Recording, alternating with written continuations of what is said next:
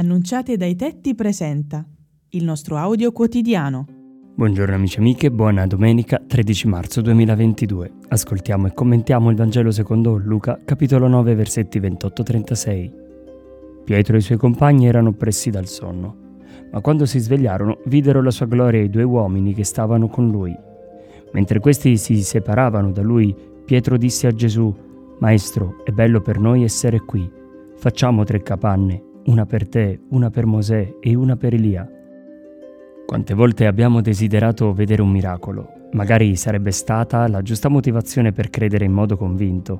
E chissà, anche noi avremmo detto come Pietro che non ci saremmo mai allontanati per restare sempre con lui. Che lo ammettiamo o no, questa è una vera e propria tentazione. Gesù si trasfigura sul monte e i suoi discepoli restano folgorati dalla luce che sprigiona e sono estasiati nel vedere Elia e Mosè parlare con lui. Il Signore però non cede alle lusinghe dei suoi amici e li riporta giù dal monte. Vivere con Gesù significa avere 2 sguardi, uno rivolto a Dio e uno rivolto alla terra. Il primo sguardo ci consente di riconoscere ogni giorno le meraviglie che il Signore compie.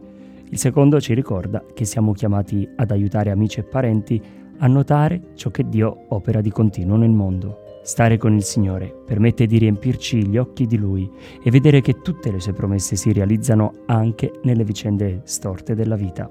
Le gioie che Dio permette a ciascuno di sperimentare sono per dare testimonianza a chi ancora non riesce a credere.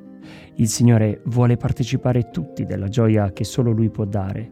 Non possiamo essere egoisti con le cose che Egli stesso ci dona. Buona giornata a tutti.